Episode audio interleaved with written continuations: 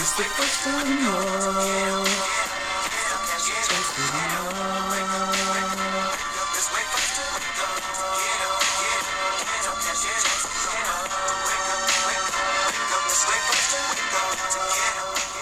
Good morning, everyone. I know it is 11:30 a.m. where I'm at, but I was up until 4:15 a.m. breaking everything down. There's a lot of good stuff here today. It's a really good slate. I personally prefer, especially on DraftKings, where there's a clear ace and there's a guy that you want to pay up for. I think it makes the rest of the building process pretty easy. We're going for six straight in DraftKings today. FanDuel struggled. I know we did hit that little four-gamer, but I don't really count that. Anyways, let's dive in. As always, I'm going to start with starting pitchers. Madison Bumgarner is at the top. He is the top guy, hence the title of the fucking show today. He's facing a Rockies team that's 7th in K rate versus lefties. It's a huge park downgrade for the Rockies. They're going to San Francisco. They're not going to be in Coors. In a meeting earlier this season, Bum fanned 10 through 7 1/3 in this same ballpark, and that included two unearned runs mixed in there that really caused his pitch count to see a boost. His price is depressed on DraftKings under 12K. It's the same on FanDuel. The Rockies do have some guys with good BVP or batter versus pitcher stats against him, but most of this is from a few meetings in 2014 at Coors. It's not something I'm going to put a lot of stock into. Cargo has the best batter versus position, or batter versus pitcher, versus him with 5 bombs and 50 at-bats. But earlier this season in San Fran, he was fanned 3 times in that game. This is where batter versus pitcher can really trick some people. Don't be one of those people. Even at 11,400 on DraftKings, I think he's firmly in play. He's a guy that you want to pay for. He's who I'm going to build my cash games around. I recommend everybody else does the same. I know you get burned by top dollar pitchers on occasion. I did notice a decrease in fastball rate over his last couple of games where he struggled, and he started throwing the changeup a lot more. It appears to be something he wanted to experiment with against two really bad teams, and all that happened was he had some mislocations, and it resulted in home runs. Everything else was the same. I mean, the strikeouts, for the most part, I know there was one outing where he didn't have as many, but the velocity, the swing and miss rate, everything was pretty much the same over his last 2 starts. The only difference was throwing more changeups and giving up home runs. The ground ball to home run, or the fly ball to home run rate drastically increased. I don't expect that to continue for a 3rd game. I think it was just kind of a fluke situation. Story is back, and that's big for strikeouts. As we all know, Trevor Story loves to strike out. Let's move on to Carrasco. He's priced similar to Bum, and he's just not a guy I'm looking at because of his price point. And that's pretty much all there is to it. Kenta Maeda is my favorite 2nd-tier option. He faces an Orioles team that has the 9th worst K rate versus right-handed pitching at 22.3%. Maeda is also flaunting a pretty good K rate himself. The concern here is the advanced stats show that he's due for some regression. If you pair this with the fact that the Orioles have the 4th highest BABIP versus righties, and for those that don't know what BABIP is, it's basically batting average on balls in play. So anything that's in between the white lines, the Orioles are hitting 324. That's pretty incredible. And like I said, that's 4th highest in the league versus right-handers. There's a lot of risk here, but the K rate for Maeda and the Orioles K rate gives him a decent floor despite the red flags, I think, on a site like DraftKings where he's 8,600. Also, the Orioles are moving from Camden to a big National League park. They're going to lose the DH, which is huge. And this is a little, this is me diving deep, what a lot of people don't do. Tillman, the Orioles pitcher, is going to be hitting 9th more than likely. He doesn't have a hit in his career in 15 plate appearances. He struck out in 5 of those 15 plate appearances. So we can logically assume that 1 or 2 strikeouts coming from the pitcher position is a given for Maeda. Also, I don't see any successful sacrifice at bats for Tillman out of the 15. Now, that is a small sample size. Maybe he can lay down a bunt. But assuming he's only done it that many times in his career and he still hasn't done it, I think that's probably a pretty safe bet. Pair all this with the fact that Baltimore has the second lowest implied run total on the board.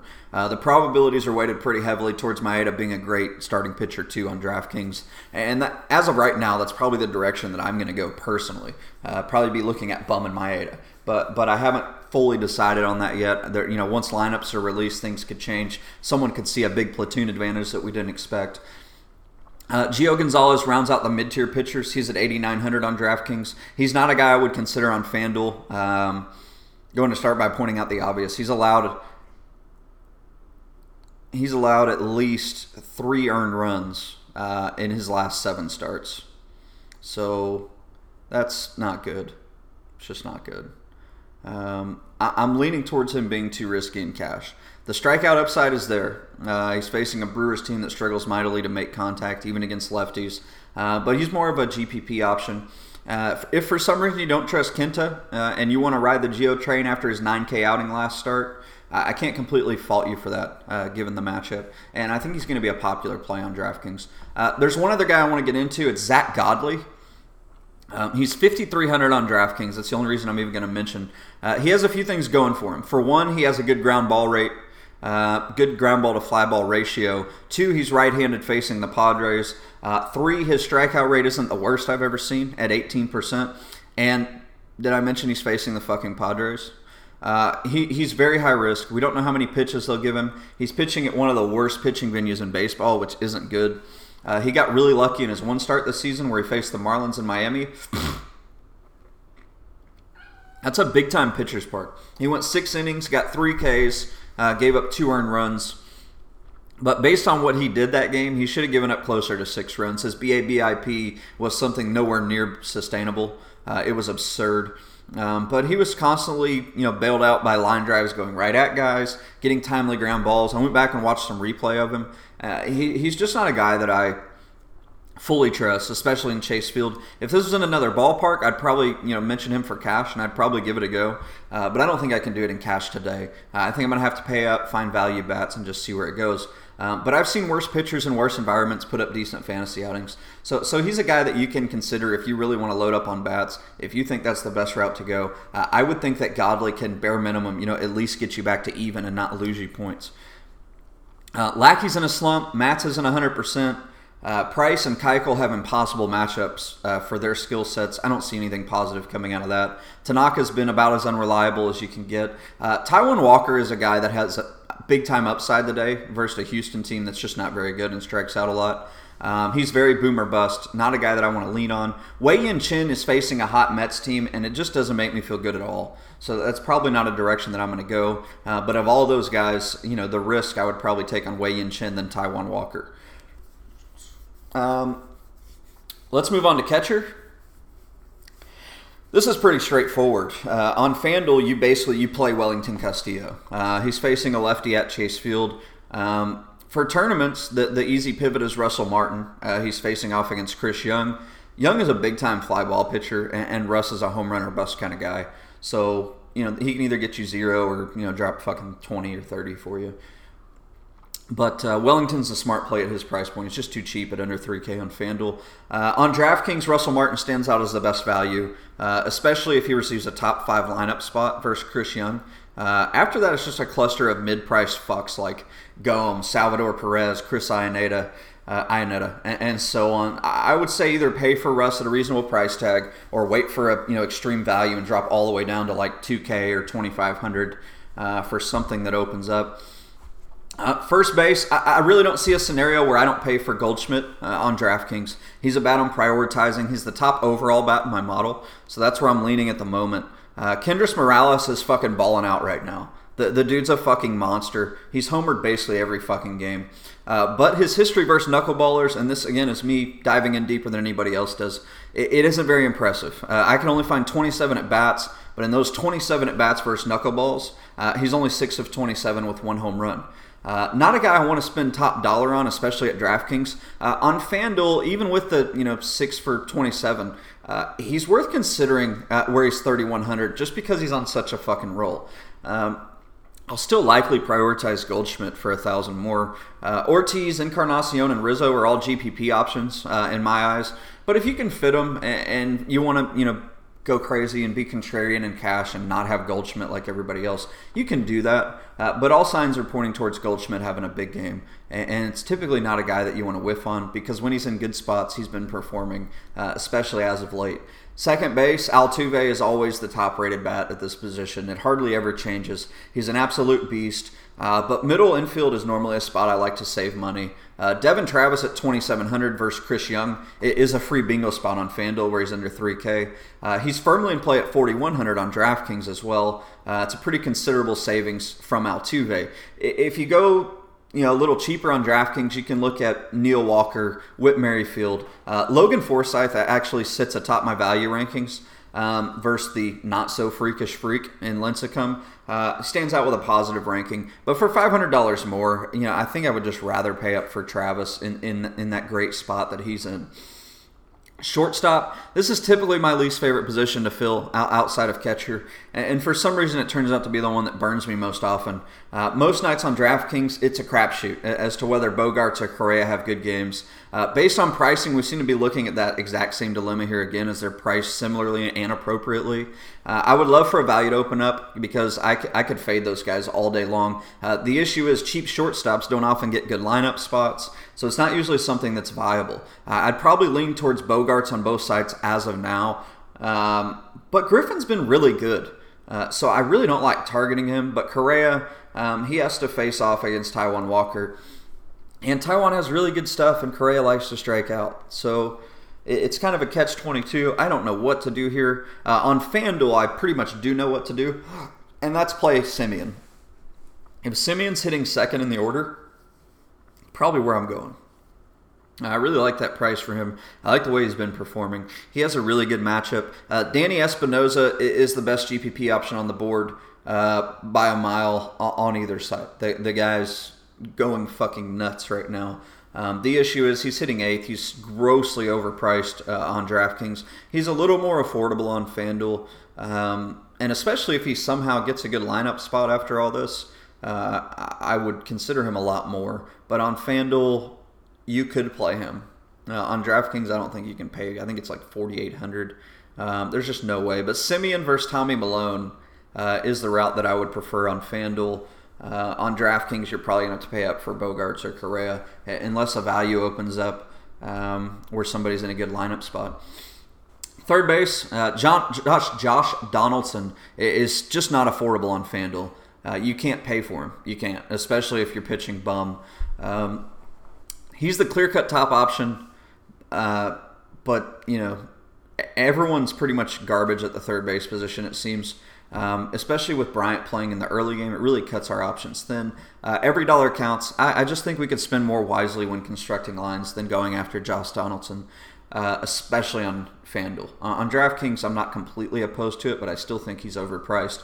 At 3,800 on DraftKings, Valencia stands out as the clear-cut option. As we know, he murders lefties, and Tommy Milone is fucking garbage. As for FanDuel, third base is almost always the shittiest position to fill on that site. The pricing's always spot on. There's never great values. Valencia at 3,400. It is a nice play if you can fit him in.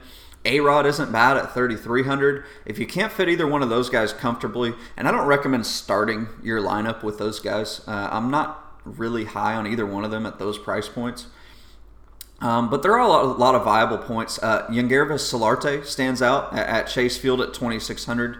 This guy's been crushing the ball lately. He's facing off against a rookie, and he had another bomb tonight, or last night. Switch hitter versus a rookie, it's just a good combo. I really like him. You can go to the extreme punt route on DraftKings with a guy like Wilmer Flores at 2K versus Chin. He gets a good lineup spot, or even Brett Wallace if he plays in Chase Field and hits 5th or 6th. I really like their price points, and that's definitely, and I'm sorry, I meant to talk about, that was FanDuel, not DraftKings. But you get the idea. For the outfield, let's start with the free bingo spot on FanDuel. It has been like this for like 2 weeks now, and that's Miguel Sano. It's just more proof that these sites don't give a fuck if their pricing is accurate, and that's pretty much all it comes down to. They just don't give a shit. They're too lazy to go in and fix it. They really don't give a fuck about their customers. All they care about is making money. But we all still play because there's nobody else that we can get enough variance on, or nobody else that has a good enough app. Hopefully somebody comes along and changes that at some point. But lock him in. Sano's going to be 70% owned in cash on FanDuel. Bryce Harper, and this is normally the case, he's the clear-cut option, but not someone that's easy to fit. He is a little underpriced on both sides, in my opinion, so if you can get him in, I think it's definitely a good strategy. Correa hitting leadoff on both sides is something worth looking at, given the huge run total for the Jays and the power behind him to get runs scored. There are countless other options in. It just kind of depends on lineup spot, and this is a lot of stuff I don't have access to yet. Cody Ash is one of them. I like Revere. I like Ellsbury, Josh Reddick, Alex Gordon, Andrew McCutchen, Orlando Herrera. Even Cespedes is in play for the first time in a long time this season. There's a lot of options. For subscribers, I'm sure we'll dive in deeper on the Slack app as the day goes on. Going for six fucking in a row in DraftKings. My Dallas Mavericks are making shitty offseason moves, and supposedly Wade may join the Cavs. There's a lot going on in the sports world today. For the loyal subscribers, I know who you are. You guys are the real MVP. Let's get a win. And I just got fucking news that the Mavs have re-signed Dirk Nowitzki. For those that don't know, I'm in fucking Dallas. This is a huge day. This is big. Let's get a fucking W. For those that aren't subscribed, MLBDailyFantasyPicks.com. Hit the subscribe tab. Subscribe for the week, the month, or the season. It gets you my cash lineup, gets you my GPP lineup.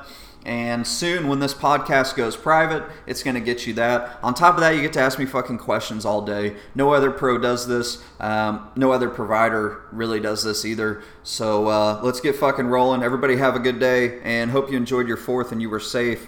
Hope nobody got their fucking hand blown off with fireworks. Shots fired.